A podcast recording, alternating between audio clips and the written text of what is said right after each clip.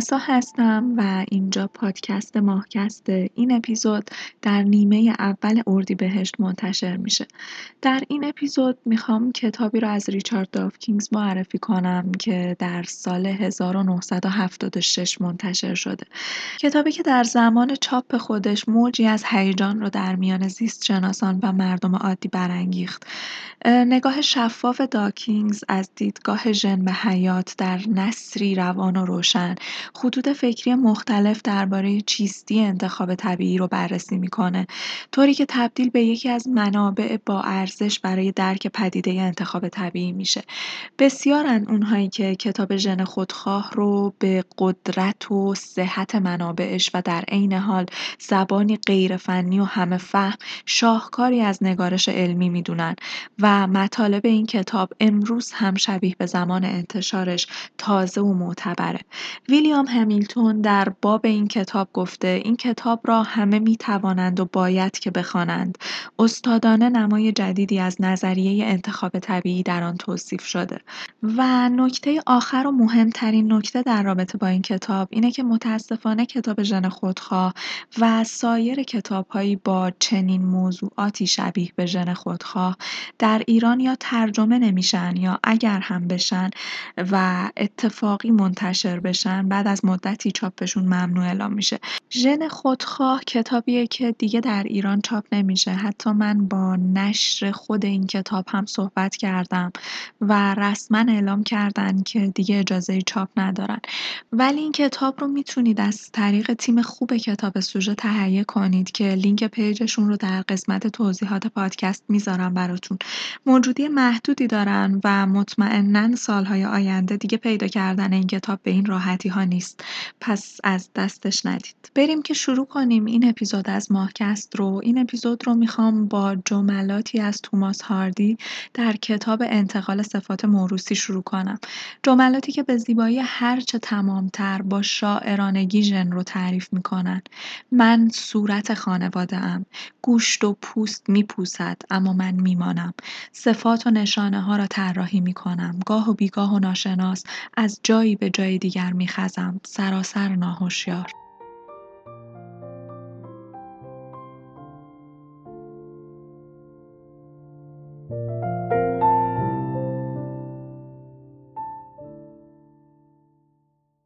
با وجود همه هایی که در آخرین سالهای دهه 1920 در رابطه با ژن‌ها و هویت انسان می‌شد، به نظر می رسید خود ژن هنوز به هویت قابل تشخیصی دست پیدا نکرده بود. با این همه ماجراهایی که تا امروز و در چند اپیزود قبل براتون تعریف کردم، هنوز کسی به طور مشخص نمی‌دونست ژن چیه. اگه از یه دانشمندی میپرسیدن ژن از چه ای ساخته شده و کارش رو چطور انجام میده و در کجای سلول قرار گرفته نمی‌تونست جوابهای قانع کننده ای براتون داشته باشه. این جعبه سیاه ژنتیکی به طور کاملا تصادفی توسط دانشمندی که سرگرم بررسی یه مورد کاملا بی رفت به ژنتیک بود بالاخره باز شد. زیستشناسی سلولی به نام توماس هانت مورگان. مورگان فعال پرسر و صدا سمج و وسواسی متکبر و تکرو با ذهنی قلندرگونه که مرتبا از یک پرسش علمی به پرسش بعدی در نوسان بود. پروفسور جانورشناسی در دانشگاه کلمبیا و سخت دلبسته به پژوهش در زمینه جنین شناسی بود. مورگان در ابتدا به این پرسش که آیا واحدهای انتقال صفات موروسی اساساً وجود دارند یا نه و اگر که وجود دارند در کجای بدن قرار گرفتن از خودش علاقه نشون نمی‌داد. علاقه مورگان بیشتر به این موضوع جلب شده بود که یک ارگانیسم زنده چطور از یک تک سلول پدید میاد. چطور یک تک سلول اولیه به یک موجود کامل تبدیل میشه؟ مورگان در ابتدا بسیار با نظریه مندل مخالفت می‌کرد و اون رو غیر منطقی می‌دونست. اما بعد از مدتی دیگه توانایی مقابله و توجیه موجه برای مخالفتش رو پیدا نکرد و به این نظریه ایمان آورد. با این حال حتی بعد از اون که مورگان به وجود ژنها ایمان آورد درباره جنس و فرم فیزیکی یا ماده‌ای اونها هیچ درکی نداشت و کماکان گیج و بهت زده بود. تو اون روزها وجود میکروسکوپ نعمت بزرگی برای زیستشناسان بود. میکروسکوپ دریچه‌ای به دنیایی بود که در اون ساختارهای فیزیکی قابل رویت که عملکردهای مشخصی رو درون سلولها بر عهده داشتن برای زیستشناسان قابل دیدن می‌شد. اون هم به طور مستقیم. اما در مورد ژن حضور و وجود اون غیر فیزیکی، غیر قابل رویت و فعلا فقط از راه داده ها و آمار قابل تشخیص و شناسایی بود. به همین دلیل هم مورگان کم کم وارد این مسیر شد که تلاش کنه اساس و پایه فیزیکی انتقال صفات موروسی رو کشف کنه. مورگان نوشت توجه ما به بحث انتقال صفات موروسی فقط به یک فرمول بندی ریاضی ختم نمیشه بلکه ما علاقمندیم ماهیت فیزیکی اون رو با دانشی که از سلول، اسپرم و تخمک داریم کشف کنیم. اما خب سوال بزرگ این بود که ژن‌ها رو در کجای سلول باید جستجو کرد؟ تا اون زمان به طور حسی زیستشناسان حدسشون بر این بود که بهترین مکان برای پیدا کردن ژن باید درون جنین باشه. حالا یه لحظه از مورگان دور شیم و از مسیری براتون بگم که در اون کروموزوم ها کشف شدن. در دهه 1890 جنینشناس آلمانی تئودور بووری که در شهر ناپل ایتالیا روی های دریایی که بهشون توتیا گفته میشه کار می‌کرد حد زده بود که ممکنه ژنها درون ها حضور داشته باشن. تارهایی به رنگ آبی که به شکل پیچیده شده مثل فنر در داخل هسته سلول زندگی می‌کردن.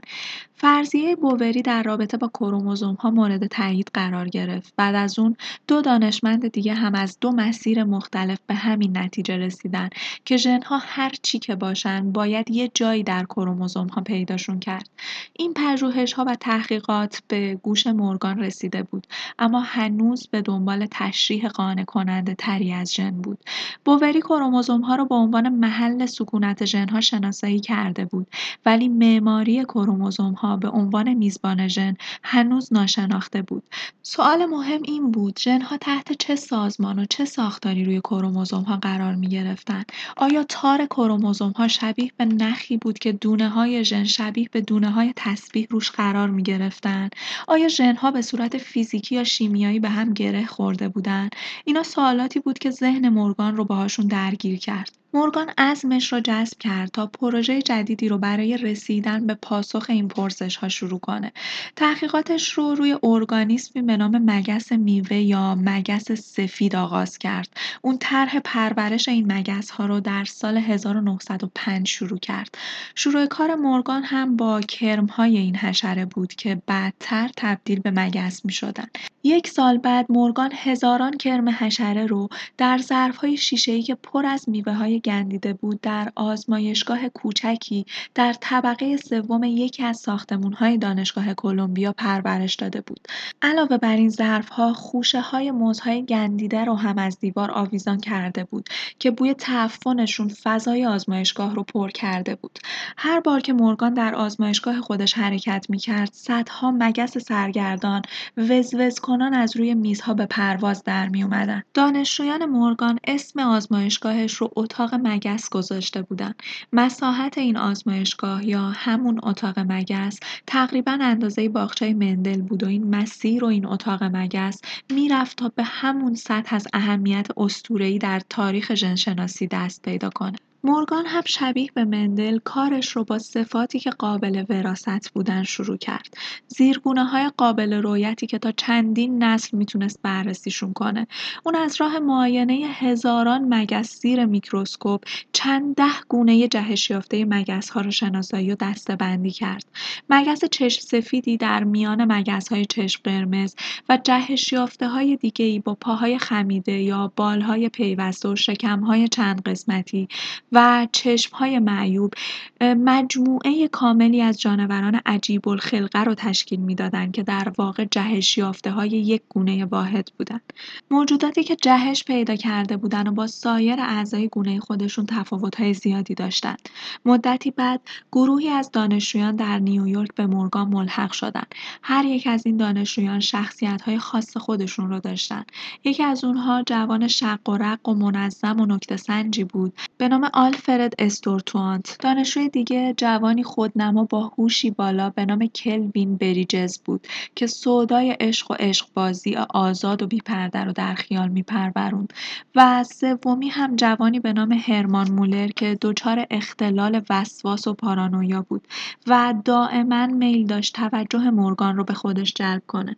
اما مورگان آشکارا به بریجز توجه می‌کرد. بریجز مسئولیت شستشوی ظرفهای شیشهای رو بر عهده داشت و خود اون بود که در میان صدها مگس چشم قرمز جهش یافته چشم سفید رو پیدا کرده بود. مگسی که پایه و اساس و نقطه شروع بسیاری از آزمایشات تاریخی مورگان شد. مورگان استورتوانت رو هم به خاطر نظم و اخلاق حرفه‌ایش تقدیر می‌کرد. اما مولر که از نگاه مورگان شخصی دمدمی مزاج کم حرف و گوشگیر بود چندان چنگی به دلش نمی‌زد. در نهایت این سه دانشجو به جون هم افتادن و در چنان چرخه ای از حسادت و تخریب گرفتار شدن که اساس رشته ژنشناسی رو به لرزه انداخت. اما فعلا در وضعیت آتش بس شکننده ای خودشون رو غرق در آزمایشات مربوط به ژنها و کروموزوم ها کرده بودن که فقط وزوز مگس ها اون سکوت رو میشکست. مورگان و دستیارانش از طریق آمیزش مگس های نرمال با جهش یافته ها مثلا مگس چشم سفید نر با مگس چشم قرمز ماده. تونستن صفات و ویژگی های وراست رو در چندین نسل پیاپی ردیابی کنن. ظاهرا در تمام طول تاریخ کشف ژن این آنورمال ها یا به اصطلاح بزهای پیشونی سفید بودن که می‌تونستن ماهیت اسرارآمیز انتقال صفات موروسی نرمال رو برملا کنن. برای درک اهمیت اکتشاف مورگان لازمه به عقب برگردیم و نظریه مندل رو مرور کنیم. در آزمایشات مندل هر ژن به شکل موجودی مستقل آزادانه عمل می کرد.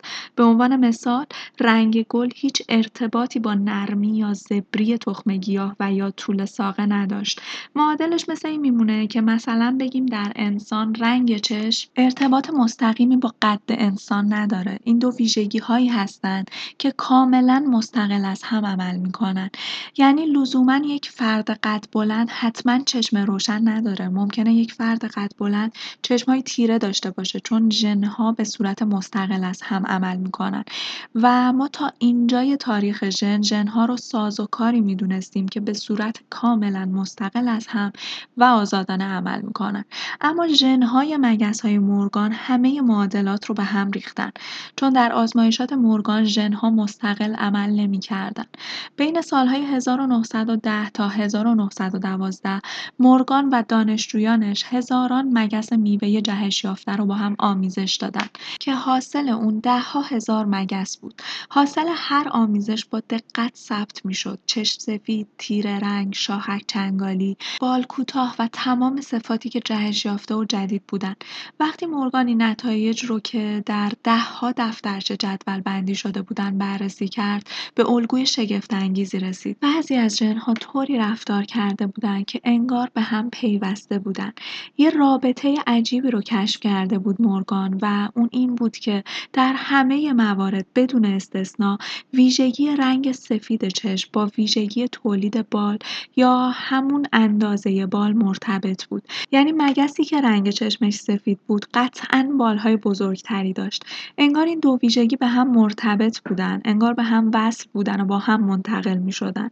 این آزمایشات مورگان رو فقط به یه نتیجه می رسون. ژنها به طور فیزیکی به هم پیوسته هستند و دلیلش این بود که هر دوی این ژنها رو یک کروموزوم واحد حمل می کرد.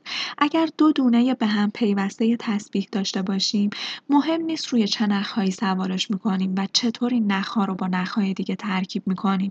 چون اون دو دونه همیشه به هم پیوسته و جدایی ناپذیر هستن. همین اصل راجع به دو ژن روی یک کروموزوم هم صدق می‌کرد. هیچ راهی برای جدا کردن ژن رنگ چشم از اندازه بال وجود نداشت. جدایی ناپذیری ژنها یک منطق فیزیکی داشت کروموزوم ریسمانی بود که از داخل بعضی ژنهای مشخص رد می‌شد و اونها رو مثل دونه های تسبیح به هم پیوند می‌داد بنابراین مورگان متمم جدیدی رو برای قوانین اساسی مندل تهیه کرد.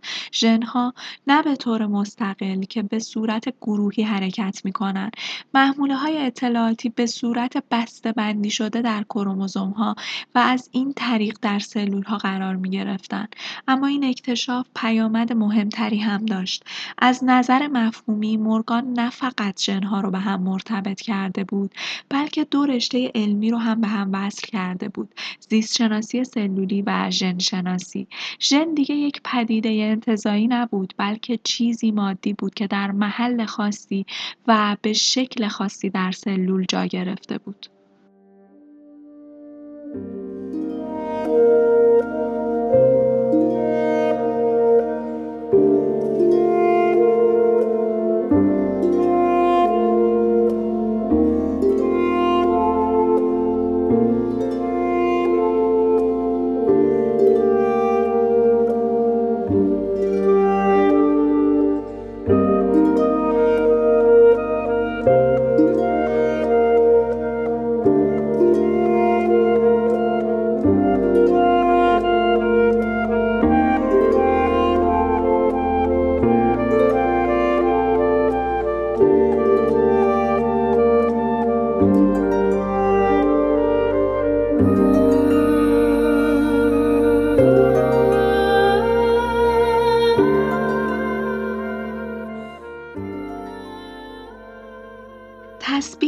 فرضیه پیوستگی ژن‌ها منجر به دو اکتشاف مهم دیگه هم شد.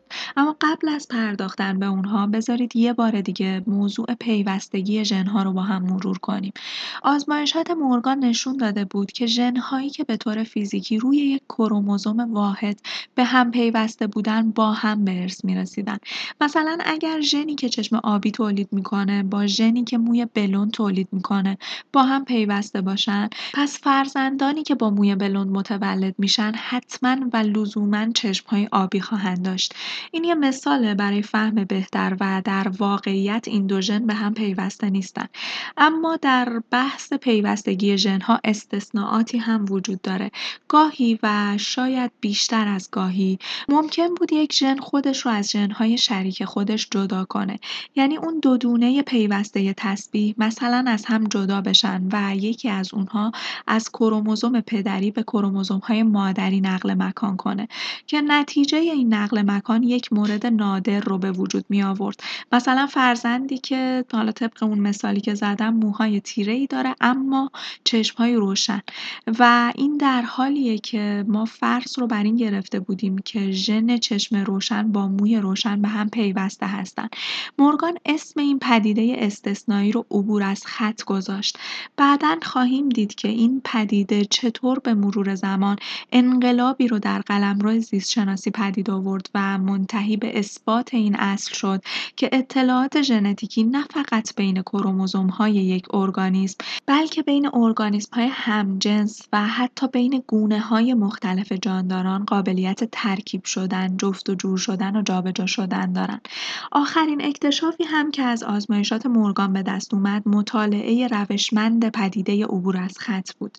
پیوستگی بعضی از ژن‌ها اونقدر تنگاتنگ و زیاد و قوی بود که هرگز از هم جدا نمی‌شدن و از خط عبور نمی‌کردن. در این مورد فرضیه دستیاران دانشجوی مورگان این بود که ژن‌ها نزدیکترین فاصله رو با هم روی یک کروموزوم دارن. ژن‌های دیگه اگرچه به هم پیوستگی داشتن اما فاصله اونها با هم بیشتر بود و در نتیجه راحتتر می‌تونستن از هم جدا بشن.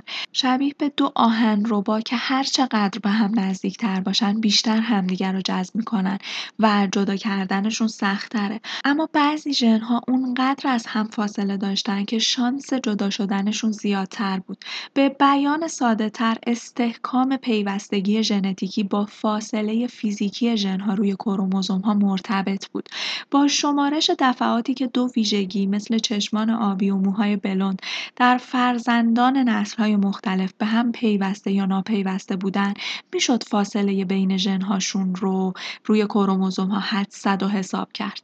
در یکی از شب‌های زمستونی سال 1911 آلفرد استورتواند که در اون زمان دانشجوی 20 ساله‌ای در آزمایشگاه مورگان بود، های موجود آزمایشات ها رو به اتاقش برد و قافل از تکالیف درسی که باید در اون شب اونها رو انجام می‌داد تمام شب رو صرف ساخت اولین نقشه ژنهای مگس ها کرد. اگر ژنی که بالهای بریده شده ای رو تولید می کرد با ژنی که شاخک های کوتاه تولید می کرد هر دو همزمان و با هم به ارث می رسیدن و این دو ویژگی رو در هیچ مگسی جدا از هم نمی دیدیم پس هر دو ژن باید روی یک کروموزوم حضور داشتن. در حالی که مثلا ژنی که مربوط به تولید رنگ چشم بود و پیوستگی با دو ژن قبلی نداشت روی کروموزوم های جدای دیگه ای قرار می گرفت وقتی اون شب به صبح رسید و آفتاب طلوع کرد استورتوانت اولین نقشه خطی ژنتیکی شش عددی ژن رو روی یکی از کروموزوم های مگس میوه به طور کامل رسم کرده بود. این نقشه ابتدایی ژنتیکی که استورتوانت کشیده بود پیش درآمد تلاش های عظیم و گسترده سال 1990 شد که هدف نهایی اون ترسیم نقشه ژنهای انسانی بود.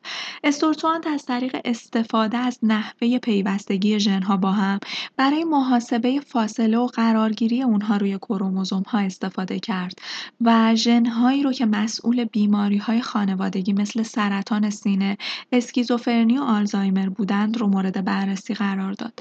در کمتر از دوازده ساعت در اتاق کوچکی در دانشگاه کلمبیا دانشجوی جوانی به نام آلفرد استورتوانت شالوده طرح ژنوم انسانی رو پیریزی کرده بود. بین سالهای 1905 تا 1925 اتاق مگس در دانشگاه کلمبیا به کانون اصلی علم نوین ژنشناسی تبدیل شد. برخورد حدس و گمانها و نظرات مثل برخورد اتم‌هایی که همدیگر رو میشکافتن هیجان و جنب و جوش کم نظیری رو در فضای دانشگاه ایجاد کرده بود. در طول چند دهه بعد گلبارونی از جایزه های علمی بر سر ساکنین اتاق مگس فرو ریخت. شخص مورگان و گروهی از دانشجویان جوانش به پاس اکتشافاتشون در عرصه ژنشناسی موفق به دریافت جایزه نوبل شدند. اما گذشته از کشف به هم پیوستگی و نقشه ژنها روی ها تشریح یا تصور فرم مادی ژن. اون فرم فیزیکی که هنوز برای بشر مجهول بود حتی برای خود مورگان هم دشوار بود. کدوم ماده شیمیایی می‌تونست اطلاعات رو روی تارها و نقشه حمل کنه؟ هنوز بعد از پنجاه سال در حالی که اطلاعات بینظیری از عملکرد ژن در اختیار زیست شناسان و ژن شناسان بود ولی هنوز درک درستی از ساختار و ماهیت ژن وجود نداشت. ژنها همچنان یک ساختار تخیلی و انتظایی داشتند اما رفته رفته این پرده رمز و راز در حال کنار رفتن بود تا بالاخره بتونیم بفهمیم ژن واقعا چیه. اگر دنیای خارپشت ها و کرم ها و مگس ها از دنیای انسان ها فاصله داشت و اگر شک و شبهی درباره شواهد انکارناپذیر کشفیات مندل و مورگان وجود داشت حوادث خشونتبار سال 1917 عکس اون رو ثابت کرد. در ماه مارس همون سال در حالی که مورگان در شهر نیویورک سرگرم تنظیم و ویرایش مقالش در رابطه با کشف به هم پیوستگی ژنتیکی در های میوه بود کشور پهناور روسیه درگیر آشوب و های مردمی شد. این ها بعد از مدت نسبتا کوتاهی به انقلاب اکتبر منتهی شد که حاصل اون سقوط امپراتوری تزارها و اتحاد جماهیر شوروی سوسیالیستی بود. انقلاب روسیه در ظاهر با ژنها ارتباط چندانی نداشت. غیر غیرمنتظره روسیه در جنگ جهانی اول اراده حامیان سلطنت رو متزلزل کرده بود و خشم های قهدی زده و فرومایه رو به اوج هیجانی انقلابی و خشونتبار سوق داده بود. و به این ترتیب زمینه مساعدی برای یک تحول عمیق اجتماعی سیاسی فراهم شده بود. تزار ضعیف و درمانده شده بود. ارتش سر به تقیان و نافرمانی برداشته بود. کارخونه ها تعطیل شده بودند و تورم اقتصادی بیداد می کرد.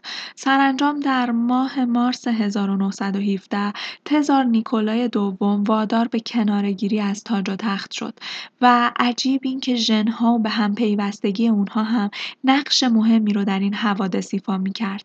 همسر تزار ملک الکساندرا نوه ملک ویکتوریا پادشاه بریتانیا بود و همه آثار این میراث رو با خودش حمل می کرد.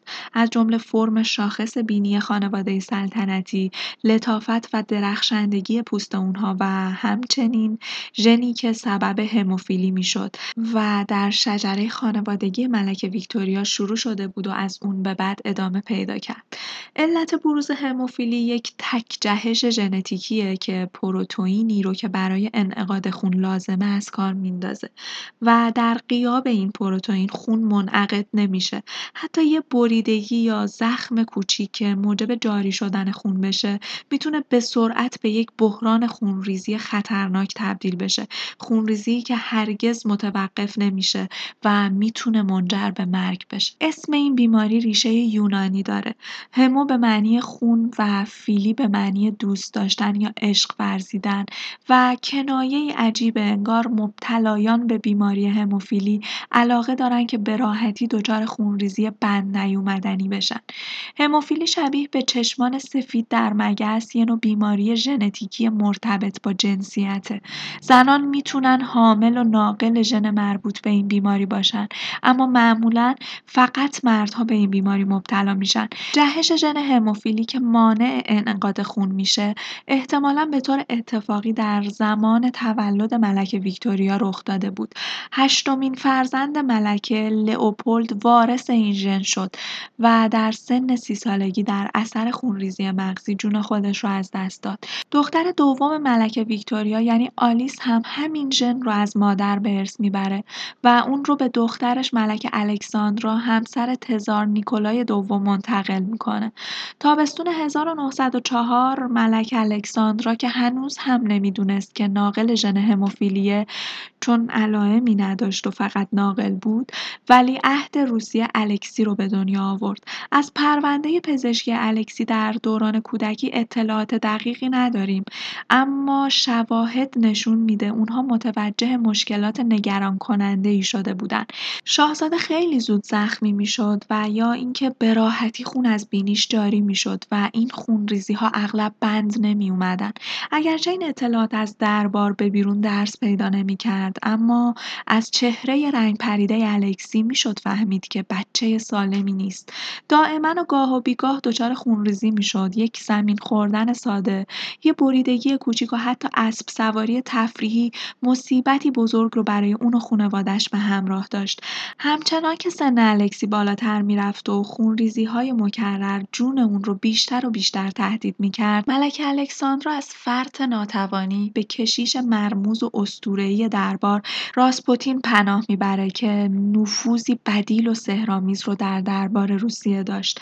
راسپوتین وعده شفای الکسی رو به مادرش میده در حالی که راسپوتین مدعی بود الکسی یعنی پادشاه آینده کشور رو با استفاده از داروها و پمادهای گیاهی و دعا و نیایش مخصوص درمان می‌کنه اکثریت مردم روسیه اون رو شیاد و فرصت طلب خطاب می‌کردن و حتی شایعه ای وجود داشت که اون با ملک الکساندرا روابط نامشروع داره. حضور مستمر راسپوتین در دربار و نفوذی که هر روز بیشتر می‌شد نشونه ای از سایه شوم فساد و تباهی در دربار روسیه و فروپاشی حتمی و قریب الوقوع اون بود. پس زمینه های سیاسی اقتصادی و اجتماعی انگیزه قوی به مردم داد تا به خیابون های پتروگراد بریزن و رژیم رو ساقط کنن. شاید نتونیم به جرأت بگیم که انقلاب روسیه حول محور ژنها محقق شد. اما حداقل اینو به جرأت می‌تونیم بگیم که وراست یکی از انگیزه های اصلی اون بود. الکسی بیمار بود و امپراتوری مقابل مردم نمایان شده بود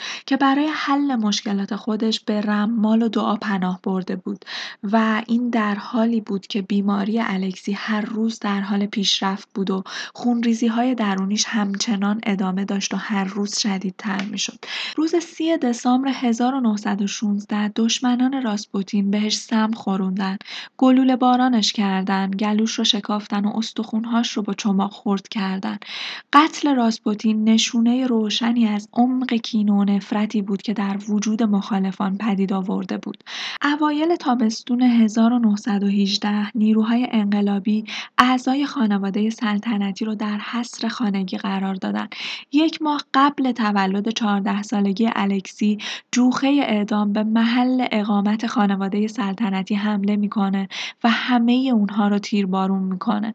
الکسی با اصابت دو گلوله و یک تیر خلاص به سرش از پا در اومد. مجریان این اعدام دست جمعی اجساد کودکان رو به صورت پراکنده در های اطراف همون محل اقامت به خاک سپردن که بعدها پیدا و شناسایی شد. اما جسد الکسی بین اونها نبود. بعد از گذشت نزدیک به 90 سال از مرگ الکسی در سال 2007 باستانشناسی که سالها در جستجوی اجساد خاندان امپراتوری روسیه بود دو اسکلت نیمه سوخته رو در نزدیکی محل تیرباران این خانواده از زیر خاک بیرون کشید. یکی از اسکلت ها جسد پسری 13 ساله بود که آزمایشات ژنتیکی اثبات کردند که باقی مونده جسد الکسیه. اگر توالی کامل ژنتیکی الکسی مورد تحلیل قرار می گرفت محققان می‌تونستن به ژنی که موجب بیماری هموفیلی بیدرون شده بود دست پیدا کنند. این ژن جهش یافته از یک قاره و چهار نسل عبور کرده بود تا حضور خودش رو در یکی از سرنوشت سازترین صفحات تاریخ قرن بیستم به ثبت برسونه ضرب المثلی اسپانیایی وجود داره که میگه تبها و ویژگی های ما تا گور همراه ما هستند انگار ما بدنهایی هستیم که ژنها ازمون استفاده می‌کنن تا خودشون رو منتقل کنن تا حفظ بشن تا به نسل بعد برسن. یه جاودانگی ابدی. در اپیزود بعدی اطلاعات بسیار مهمی رو بهتون میدم که با این اطلاعات می‌تونید ساختار وراست و زیست خودتون رو بهتر بشناسید و درک بهتری پیدا کنید از دنیایی که داروین توسط ژنها برامون تعریف کرد. پادکست ماهکست رو می‌تونید در تمام اپهای پادکست خوان دنبال کنید. در Castbox شنوتو و ناملیک هم به راحتی قابل دسترسه. ممنون میشم ماهکست رو به عزیزانتون معرفی کنید تا اونها هم از این اطلاعات استفاده کنن. و همونطور که می‌دونید گوش دادن به ماهکست کاملا رایگانه. اما اگر می‌خواید در این مسیر حامی و همراه من باشید می‌تونید از لینک حامی باش که در قسمت توضیحات پادکست استفاده کنید که مطمئنا این همراهی دلگرمی بیشتری برام برای ادامه دادن. ممنون که تا پایان همراه هم بودید. خوب باشید و تا به زودی. بدرود.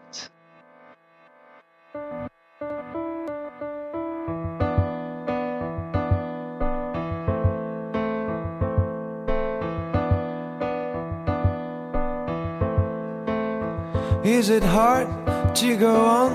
Make them believe you are strong, don't close your eyes. My nights felt like days, summit's light in every way, just blink an eye. I used to be someone happy.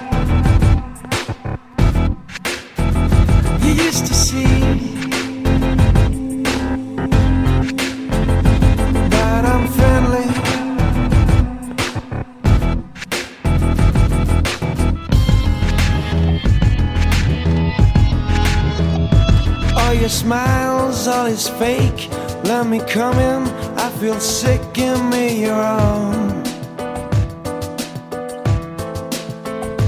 From the shadow to the sun, only one step and you burn, don't stay too high. I used to be someone happy.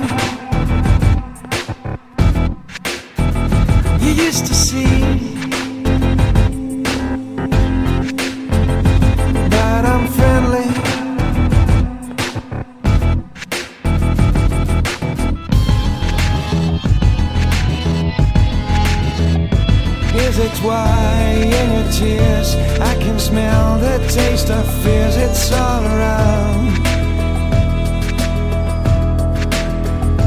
All my lives, all my wins they are graved inside your ring.